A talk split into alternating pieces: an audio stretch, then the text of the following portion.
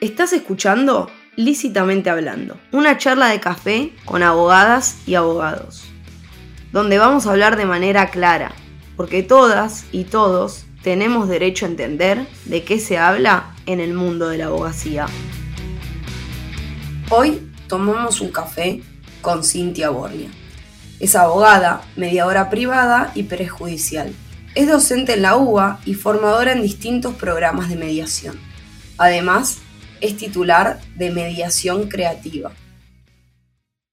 Bueno, Cintia, primero, como siempre digo, agradecerte porque hayas aceptado la propuesta, más que no hace mucho que, que nos conocemos, pero fue poquito tiempo.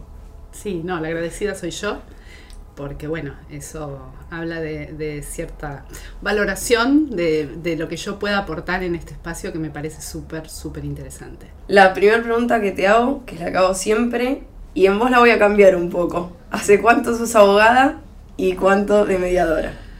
Ok,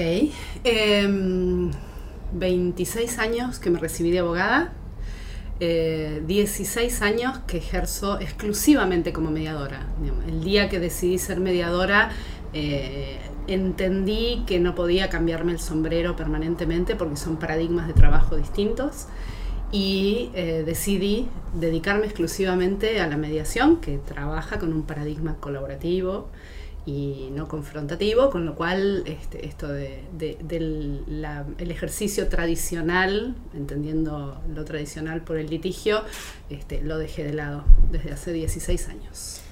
¿Y te acordás, en tu caso, cómo decidiste que te gustaba la mediación o que ibas a ser mediadora aunque no te gustara? No lo sé. Fue un recorrido este, largo de 10 años previos sinuoso en el sentido que eh, provee en muchos contextos el ejercicio profesional, eh, en el área de familia, en un estudio privado, este, como asesora en el Ministerio de Economía, hice como distintas pruebas y paralelamente estudié fotografía en, esas, en esos años y mm, empecé y daba clases de filosofía del derecho. Y la realidad es que mi corazoncito estaba ahí, en la filosofía del derecho y en alguna otra expresión del ser humano que pudiera dar cuenta de su sensibilidad. Y la fotografía fue un espacio donde aprendí a desarrollar con, mucho esfuerzo y, dedicación em, la observación y darle mucho valor a la percepción en las narrativas humanas. Y fue desde ahí, y conjugándolo con, estas cosas que venían de la filosofía, que empecé a sentir que eh, tal vez la mediación era un espacio válido para poner en juego todo eso. Y tuve eh, el asesoramiento de un abogado al que admiro, que es mi papá, eh, que se dedica al derecho de familia y que todavía ejerce a los 85 años que me dijo, ¿por qué no, no vas a hablar con una mediadora eh, de mucha trayectoria en ese momento y ahora más aún, em, que me recibió en sus oficinas y estuvimos conversando a lo largo de una hora, hora y media, y salí de esa conversación con la íntima convicción de que era por ahí. Como que te reenganchó a la, a la eh, profesión que habías elegido. Me contó cosas que, me confirmaron que desde ese papel, desde el rol del mediador, eh, yo podía articular un montón de cosas que me interesaban y podía ofrecer mucho de lo que sabía más allá de la carrera de Derecho, de lo que había adquirido en la carrera de Derecho. Y, bueno, eh, esa misma semana me acuerdo que fui a la Facultad de Derecho a ver si se abrían las inscripciones para los cursos básicos que para después aspirar a tener la matrícula uno tiene que hacer. Em, y se abría justo esa semana y quedaba una vacante. Y esa misma semana yo me entero que estaba embarazada de mi segundo hijo. Y dije, ¿es ahora o nunca? Y ahí empecé la formación, la hice no en tiempo récord, pero muy ajustadita para poder dar el examen antes de que naciera mi hijo.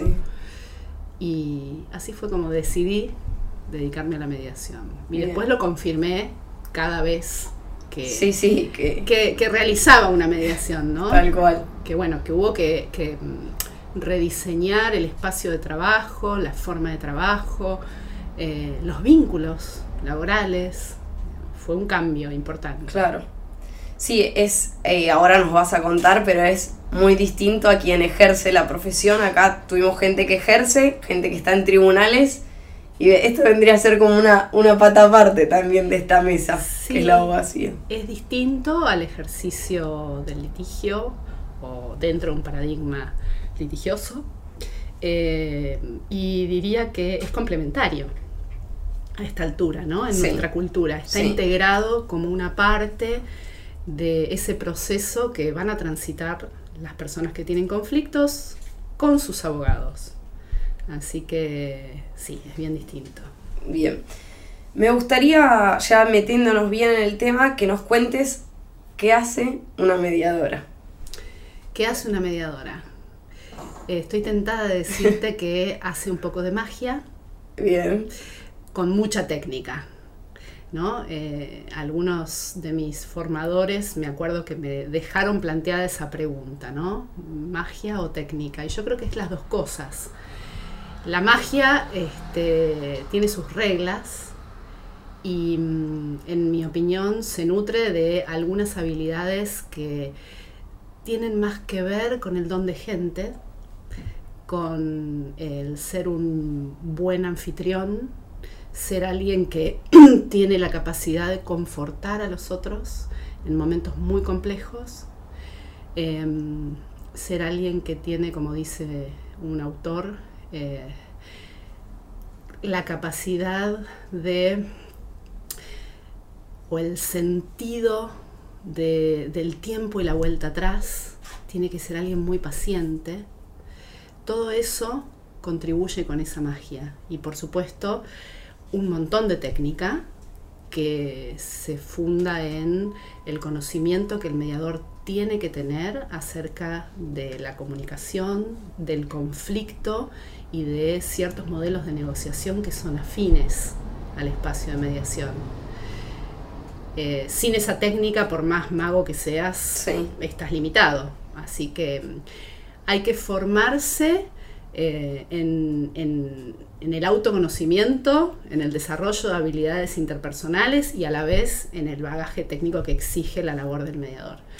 Y el mediador lo que hace es recibir a las personas que tienen conflictos, eh, conducir una conversación, una conversación especial, no cualquier conversación, no es una conversación de café.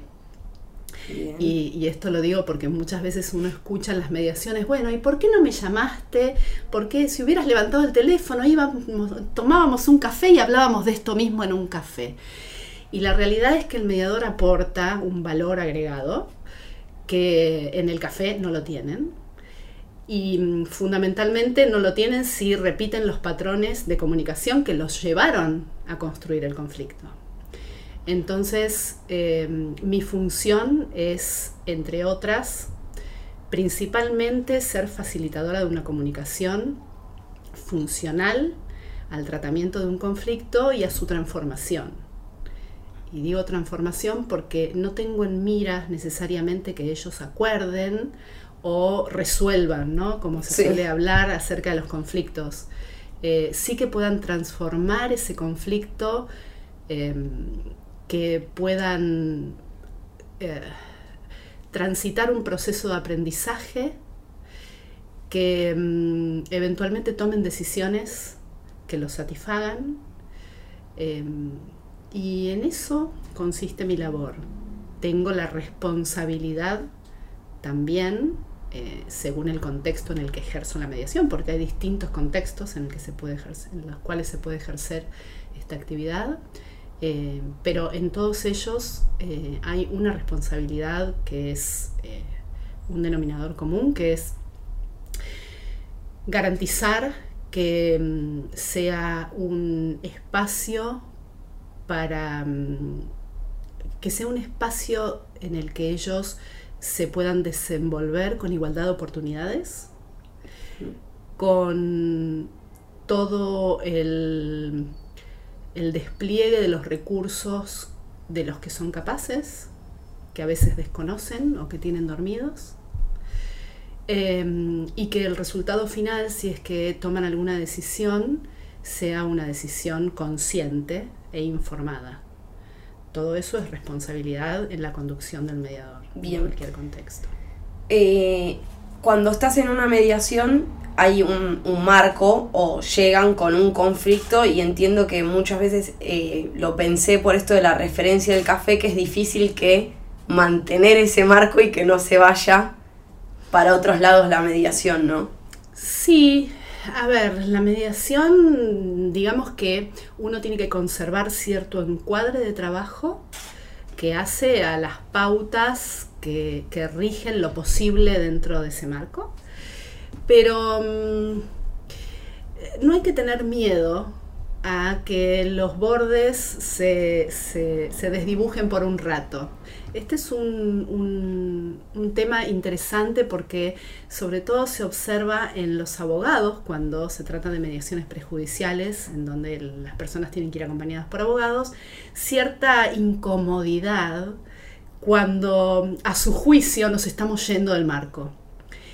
Quienes trabajamos con el conflicto humano sabemos que entran en juego las emociones. Y las emociones em, muchas veces empujan las fronteras de lo que los abogados quieren trabajar. Eh, los mediadores estamos formados con algún conocimiento acerca de la gestión de las emociones. En mi caso particular, eh, además eh, soy coach ontológico, tengo un, un recorrido como coach y me siento más cómoda trabajando las emociones e integro muchas veces ese trabajo en el contexto de la mediación sin desdibujar lo que es una mediación Sí, sí. pero, mm, pero le tengo menos miedo a, a- a ese a- a- a- al hecho de que rebosen las fronteras de Bien. lo que ellos creen que es atinado o pertinente al ámbito de la mediación y mm, ahí lo que intento es trabajar eh, en la tranquilidad de los abogados respecto de que si esas fronteras son, son este, franqueadas en algún momento, vamos a volver. Que se. Hay, hay algunas estrategias, algunas intervenciones que uno sabe que puede utilizar en esas ocasiones para dar tranquilidad a los abogados. Bien, Sí. bien. ¿Cuál eh, tienen algún requisito para ser eh, para ser mediadora? Ok, para ser mediador prejudicial, Bien. sí. Pero antes te digo que para ser mediador, eh, en tanto alguien que tiene la mm, calificación para, para conducir un proceso de mediación, no. Ahora, hay un tipo de mediación especial que es la mediación prejudicial, que sí tiene algunas exigencias respecto de quién va a ser el conductor del, del proceso. Entonces, para ser mediador prejudicial, uno tiene que, además de tener una formación básica que describe este, la normativa del Ministerio de Justicia, eh, porque el registro de mediadores prejudiciales depende del Ministerio de Justicia, eh, tiene que hacer esa formación básica que una vez concluida habilita a la persona a eh, rendir el examen de idoneidad frente al ministerio, un examen que es complejo, que mm, exige una parte teórica, escrita, teórico-práctica escrita, y luego si uno aprueba esa, esa evaluación, entonces tiene la posibilidad de dar la parte oral. Y eh, eh, en los últimos años a eso que era una exigencia cuando yo rendí el examen, Sí. se le agregó un área de prácticas eh, que también dependen del proceso de habilitación. Digo porque no es que no hayamos realizado los que no dimos esas prácticas para obtener la matrícula, prácticas, sí, pero en otro contexto. Y después, eh, culminado ese proceso de capacitación, evaluación, prácticas, hay que hacer una serie de trámites que den cuenta de que uno tiene las instalaciones adecuadas para ofrecer el servicio de mediación. Entonces tiene que presentar planos ante el ministerio y todo eso tiene que ser aprobado. luego de lo cual a uno le otorgan la matrícula. Hay un requisito también que hay que tener en cuenta, que es que hay que ser abogado matriculado con al menos tres años de antigüedad en la matrícula. Bien. Esos serían a grandes rasgos los requisitos. Es, para mí es una novedad el tema de, la infraestructura, lo desconocía por completo, si bien eh, no, no, no, me dedico ni, ni sé mucho de mediación, hay cosas que sabía y eso sí que desconocía por completo. Sí, es un requisito. Em, eh, contaste esto y me interesaría entrar ahí que la ley exige que para determinados conflictos sí o sí eh, las personas que van a estar en ese conflicto antes pasen por una mediación. ¿Cuál es la idea de esto? Uy, esta es una pregunta compleja, porque eh, quienes somos mediadores entendemos que el espacio de mediación es siempre un espacio voluntario. Es decir, nadie puede ser obligado a trabajar su conflicto en una mesa de mediación. nadie puede ser obligado a querer negociar con el otro con la asistencia de un tercero. No obstante ello, nuestro sistema prevé hace más de 25 años una instancia previa al juicio, denominada obligatoria por la propia ley, que en realidad lo que, a lo que refiere es al hecho de que cuando una persona desea iniciar acciones, ya sea civiles o comerciales, con algunas excepciones, em, tiene que acreditar haber concurrido a la instancia. Esto es, es un requisito de admisión de la demanda. Pero eso no implica que la persona deba transitar una efectiva mediación con aquel a quien tal vez no quiere ni ver o ya tiene información y no está dispuesto a revisarla eh, en relación a que este, no es posible avanzar en una conversación con la otra persona, o mismo sus emociones le juegan este, de modo tal que lo inhiben de poder trabajar productivamente en un espacio que requiere participación, colaboración, ver al otro como un sujeto. Entonces, eh, es, como vos decís, tenemos, por lo menos dentro de esta jurisdicción, eh, una ley que eh, exige acreditar haber concurrido a la instancia, pero nunca es obligatorio mediar. Sí ha sido muy provechoso para la divulgación y para el arraigo de la mediación en la cultura que esa ley existiese, por supuesto. Em, ha sido sumamente útil y ha impulsado que eh, nuestra cultura la abrace a la mediación como un espacio válido. Eh, eso hay que reconocerle a la ley, pero creo que no hay que atribuirle una característica eh, que la mediación no tiene, no puede ser obligatoria.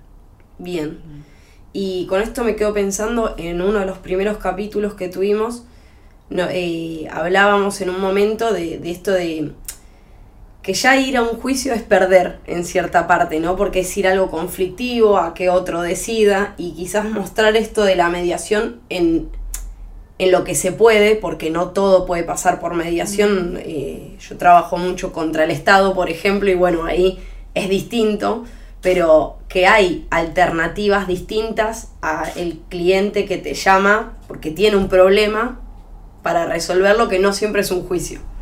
Sí, es cierto eso. Eh, me gustó que usaste la palabra alternativas y como docente que soy, eh, además de mediadora, eh, yo doy una materia que se llama Métodos Alternativos para el Abordaje de Conflictos y estoy bastante a disgusto con el título, porque mm, en realidad no es que haya alternativas en el sentido de que esta es la vía principal y estas son alternativas, sino que quienes trabajamos en la gestión de conflictos debiéramos pensar que hay distintos métodos y alguno de ellos seguramente es el adecuado para ese conflicto en ese momento.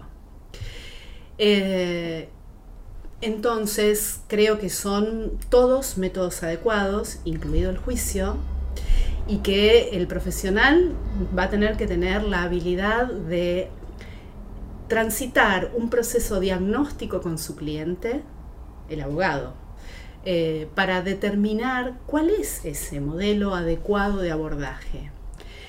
En muchas ocasiones, en automático, el profesional deriva a juicio, ¿sí? Bueno, vamos a juicio y pasemos por mediación porque hay que pasar. Tal vez porque no tiene los elementos para hacer ese análisis diagnóstico, que por cierto en la facultad eh, se enseña poco esa instancia del ejercicio profesional, que podría ser la entrevista, la conversación preliminar, em, poder situarse con el cliente para ver realmente qué necesita, ¿no? ¿Qué dice que tema quiere? De, la escucha activa. Y mm, entonces ya me perdí cuál era tu pregunta, pero volviendo, sí, ahora me acordé. Em, la realidad es que la mediación es un espacio distinto donde si es una mediación prejudicial, el conflicto suele venir algo escalado, primero porque las personas han intentado resolverlo y no han podido, segundo porque han incorporado a estos actores secundarios que son los abogados, que excepto que sean em, abogados que suscriban a un tipo de ejercicio profesional colaborativo, suelen escalar el conflicto, eh, sobre todo si son del tipo que le dicen al cliente lo que creen que el cliente espera escuchar en contextos de tensión. Eh, y la mediación o el conflicto llega a la mediación y el mediador tendría que ser lo suficientemente hábil como para que eso que, que vienen experimentando entre en un estado de paréntesis. Eh, situarlos en una atmósfera distinta, una atmósfera que em, posibilite que ellos visualicen escenarios de posibilidad. Y mm, entonces la mediación es una oportunidad, siempre Em, así como te decía, nunca podemos afirmar que es obligatorio mediar eh, en contextos como el marco de la ley que nos rige, que hace que las personas vengan, no podemos dejar pasar esta oportunidad tampoco. Bien. Em, ¿Qué sentís que es eh, lo más conflictivo de tu de tu día a día? Lo que a mí se me dificulta más. Sí. Em, en relación al ejercicio profesional. Sí. No hay nada que yo diga, uy, esto me complica. Te puedo decir que a lo largo de los años em, eh, y, y habiendo reflexionado mucho acerca de esta pregunta para mis clases, bueno, construir la imparcialidad es complejo, em, pero hay muchas técnicas que colaboran, hay, ciertos conceptos que cuando uno los comprende este, ayudan a que uno pueda ir construyendo un papel donde cada vez es más fácil mantenerse imparcial. Em, yendo por otro lado, creo que otra de las cuestiones difíciles es... Em, y en el marco del mercado de mediación que existe en, nuestra ciudad, eh, vivir de la mediación exclusivamente es difícil, em, pero no imposible. Em, porque bueno, nace como algo alternativo, nace muy pautadas las condiciones de, la retribución que uno puede percibir por el trabajo. Digo nace porque eso fue hace muchos años y en aquel entonces lo que estaba pautado realmente no permitía vivir de la mediación. Hoy es distinto.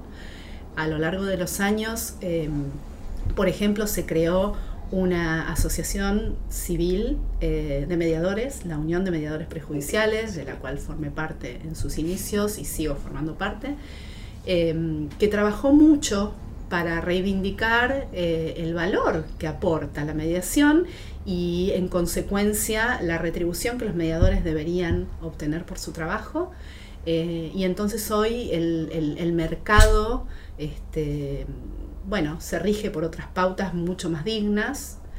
Em, y a su vez, eh, esto es una forma de ejercer de manera liberal la profesión, con lo cual la regla es, este, bueno, que uno puede acordar libremente los honorarios siempre que lo haga este, teniendo en cuenta el mínimo que pauta el reglamento, o sea, nunca por debajo de eso. Em, y eso, la verdad que mejoró. Eh, venía hace, hace un rato hablando con alguien en el camino y, yo le decía, como en cualquier profesión liberal, uno tiene tres trabajos mínimo. Uno es conseguir el trabajo, el que sigue es hacer el trabajo y el tercero es cobrar el trabajo. Con lo cual, em, bueno, sabemos creo todos los abogados de lo que estamos hablando. Sí, sí, sí, por lo menos los que ejercemos de manera liberal, que es un trabajo aparte. Eh, y, es un tema también, eh, esto fuera de ponerle un precio al trabajo de uno con, todo lo que conlleva, cuando también, eh, y más nosotros que escuchamos conflictos y estamos para, para ver cómo se resuelven, atender a esa persona conflictuada sin dejar de entender que lo nuestro es un trabajo. Sí, eso es difícil. Eh, pero que creo es difícil para todas las profesiones. Sí, sí, seguro lo vemos desde, eh, nuestro sombrero, pero... Sí, y, y bueno, eh, qué sé yo, hay algo que, que, que, que me parece que, colabora mucho en al menos mi desempeño, que es la docencia. La docencia es un espacio de, por supuesto, que requiere estudio y que requiere ciertas habilidades pedagógicas, pero para el ejercicio profesional, además, es un espacio muy nutritivo porque es un espacio de reflexión acerca de la propia práctica permanente. Entonces, cuando yo doy clase y los alumnos me preguntan acerca de mis prácticas, mm, es una forma en la que me interpelo a mí misma para poder responder. Em, y, bueno, eso forma parte también de lo que yo creo que, nutre a un buen mediador. Bien.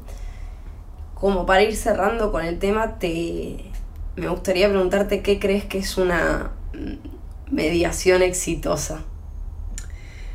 Una mediación exitosa. Eh, estoy muy en desacuerdo con la ley, ¿no? que habla de la mediación exitosa cuando hay acuerdo. Por eso, por eso te eh, pregunto para vos qué es, porque me imagino que no sería. Es una mediación eh, en la que las personas que tienen el conflicto logran expresarse, logran clarificar aquello que necesitan, logran evaluar cuáles son los recursos con los que cuentan eh, logran dimensionar qué importancia tiene para ellos el vínculo con el otro en ese contexto de conflicto y tomar decisiones que sean coherentes con ese esquema de valoración que realizan. Em, y si además logran aprender algo acerca de ellos mismos que puedan utilizar en conflictos futuros para para gestionarlos mejor. Eso es una mediación exitosa. Eh, si todo eso pasa, el acuerdo viene por añadidura. Y si no viene el acuerdo es porque eh, ellos habrán logrado eh, identificar que hay otras decisiones más satisfactorias para ellos, pero todo eso que acabo de describir es un activo que se llevan. Inclusive, es exitosa una mediación cuando los profesionales que acompañan construyen un vínculo que después les permite a ellos acompañarlos en el juicio de una manera distinta. Bien. Sí. Bien. O sea, que todas las partes se llevan algo que no necesariamente tiene que ser el acuerdo. No necesariamente tiene que ser el acuerdo. Yo además de, de, hacer mediaciones prejudiciales, que es fundamentalmente a lo que me dedico, eh, fui coordinadora de un centro de mediación comunitaria un tiempo en, provincia de Buenos Aires y la mediación comunitaria es mucho más clara en ese sentido. No se busca el acuerdo, se busca eh, mm, nutrir con salud, entre comillas, eh, la trama social. ¿No? Y creo que esa es la verdadera, es el verdadero éxito de una mediación. Bien. ¿Te gustaría contarnos algo más de, de lo que es la mediación, de lo, de lo que haces en tu día a día, de cómo, cómo estructuras tu día de trabajo, por ejemplo? Uy, es bastante este, diverso mi trabajo, porque como te decía, soy docente, eh, tengo mi corazón en la Universidad de Buenos Aires eh, y doy ahí hace muchos años esa materia que comenté. Pero bueno, también me han ido con los años convocando en distintos espacios académicos, así que doy clases en una carrera de martillero público y les enseño a negociar. Este, doy clases en algunas diplomaturas que me llaman como profesora invitada y de repente trato de explicarles a futuros jueces o a jueces en ejercicio esquemas de análisis de conflicto y me sorprendo muchas veces de saber que no tienen en su formación básica este, estas herramientas. Em, entonces voy conjugando en mi agenda eh, los distintos espacios que voy desarrollando. Mi agenda es muy, muy curiosa porque ah, para todo lo que es académico tengo un color, para todo lo que es audiencias tengo otro, este, y, eso a mí me permite visualizar cómo va a ser mi semana. Em, fijo las audiencias eh, muchas veces en, concordancia con las posibilidades de quien las solicita. Eh, le brindo en mi agenda al menos dos horas a las audiencias de familia y este, una hora al resto de las temáticas que no involucran lazos familiares o afectivos. Em, y bueno, eh, hay épocas del año donde tengo que viajar a capacitar mediadores en Brasil, que es algo que hago hace muchos años y viajo dos veces por año. En este momento estoy colaborando con una colega socia en el desarrollo de un anteproyecto de ley de mediación para un país en Centroamérica. Entonces, este, también estamos diseñando un, programa de capacitación para los futuros mediadores en ese país que no hay. Eh, y entre medio trato de escribir y, bueno, y, la verdad es que todo lo que hago me apasiona. Eh, por lo tanto, soy cansada, feliz. Me encanta. Estado civil cansada y feliz. Me encanta la frase, me encanta. Bueno, eh, para ir ahora sí a la, parte de cierre, ¿cómo crees eh, que es la mirada de la sociedad sobre quienes trabajamos en el mundo de la abogacía? Yo creo que los que no son abogados o que no tienen un familiar abogado eh, se les hace bastante difícil porque em, los medios distorsionan bastante lo que es el trabajo del abogado, sobresale en los medios lo que es el trabajo del abogado mediático, fundamentalmente, que es un abogado que está en la vidriera, no está en la trinchera. Em, y por supuesto, este, lo que serían los casos de éxito, en el sentido del éxito que yo describí, no trascienden en los medios. Con lo cual, eh, el imaginario cultural eh, tiene al abogado de las películas y de los noticieros, que dista de lo que es trabajar realmente de abogado, eh, para el común de los abogados, ¿no? Em, y esas imágenes este, no pintan con, con, buenos, con buenos atributos eh, morales a los abogados. Entonces, esta cuestión del el cuervo y uno le escucha y duele. Sí. Y duele. Como también duele em, el gesto de los abogados que sí trabajamos mucho em, y que cuesta tanto, ¿no? En este contexto hacer valer ciertos derechos y genera tanta tristeza, insatisfacción y uno ve las caras ¿no? de los abogados que patean los tribunales y que cuando las cosas no funcionan no tienen a dónde reclamar. Esa es una realidad. Eh, bueno, eh, creo que, mm, no me acuerdo cómo venía tu pregunta, pero cómo se los ve Sí, los sí, abogados. como, sí, como, como Está es la respondido. mirada, sí. Eh, tenemos que trabajar nosotros, los abogados, para que nuestra propia imagen eh, sea, sea, mm, sea percibida de una manera más acorde a lo que es la realidad que yo entiendo, ¿no? Bueno, siempre hablo desde mí. Sí, sí. Sí. Eh, y la siguiente que siempre hago es si crees que escuchando a diferentes eh, voces de la abogacía, esta mirada puede cambiar. Absolutamente. Creo que eh, escuchando distintas voces, eh, esta mirada puede cambiar y creo que la responsabilidad es nuestra, es de los abogados. Creo que en cada espacio en el que tenemos la mm, posibilidad de incidir en esa mirada, deberíamos hacerlo. Eh, empezando por esos espacios donde estamos los abogados y los futuros abogados, que tal vez por inercia, por comodidad, nos reímos hasta de los chistes que nos pintan como cuervos. Entonces eh, es parte de nuestra responsabilidad revertir esa imagen y espacios como este me parece que este, tienen ese sentido. Eh, todo lo que podamos divulgar, la manera en la que trabajamos, que no se condice con la descripción ni de los noticieros ni de las películas, eh, va a ayudar y mucho. Y va a ayudar y mucho también que mm, entre nosotros, entre los abogados, nos exijamos mutuamente calidad en el servicio que brindamos. Yo esto se lo digo siempre a mis alumnos. Ahora que ustedes saben qué es lo que debería ocurrir en una mediación, no dejen de exigirlo. Tal cual. Parte de la responsabilidad eh, que les cabe en que esto mejore va por ahí. Aprendan lo que pueden exigirle a la mediación y háganlo. Eh, siempre pienso que tal vez a algunos colegas míos este, no les caiga demasiado bien lo que yo digo, pero, pero creo que sí, que a la mayoría que tiene sí. buenas intenciones, sí. Sí.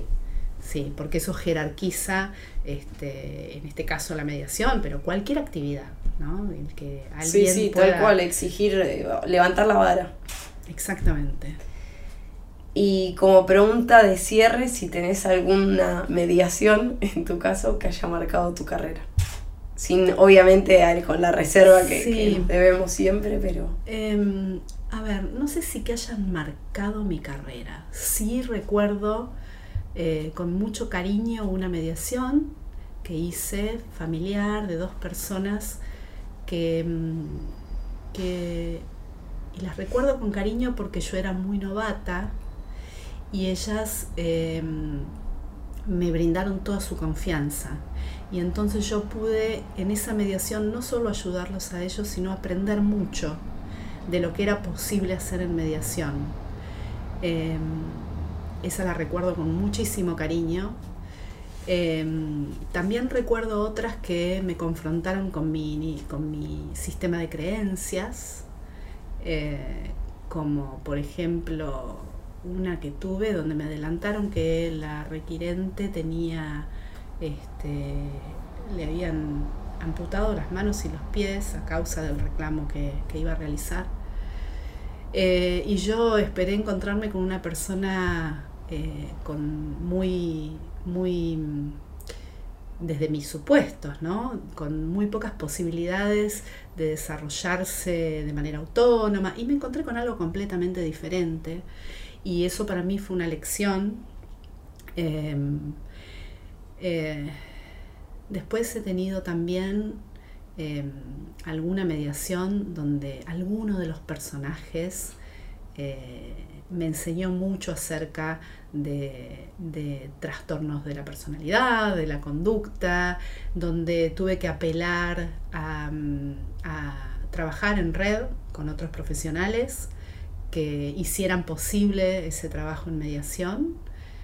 Eh, hay muchas y, y, ahora que me preguntas, también recuerdo que escribí una vez un artículo para, para una revista de mediación, eh, donde lo que mm, resalté en aquella oportunidad es que hay dos mediaciones que uno no debiera olvidar nunca. Una, la primera que hizo. Eh, porque ahí, por lo menos en mi historia, este, pude tomar la temperatura de mi interés por, por, esta práctica.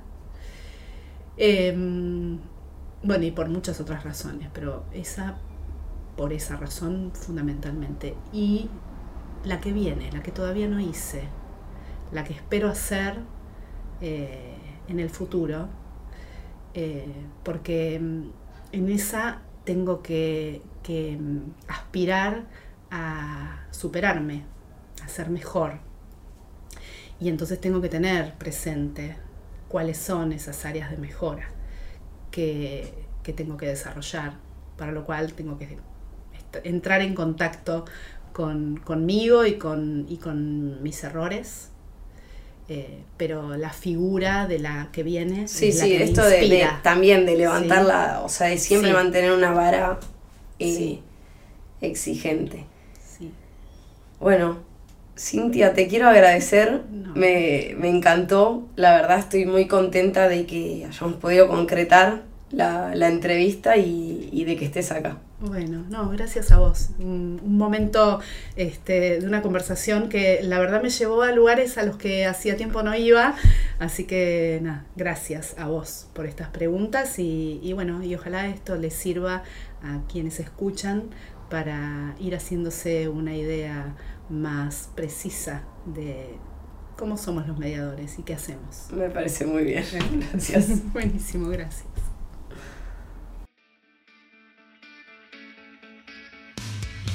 Esto fue Lícitamente Hablando. Mi nombre es Carolina Lodeiro Martínez. Te espero para el próximo café, para que sigamos conociendo la abogacía desde las voces de las y los profesionales del derecho.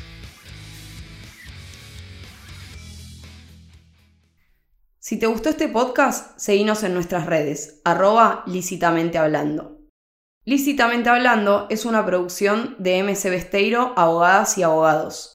Conducción, Carolina Lodeiro Martínez. Edición y contenido audiovisual, Cecilia Vigo.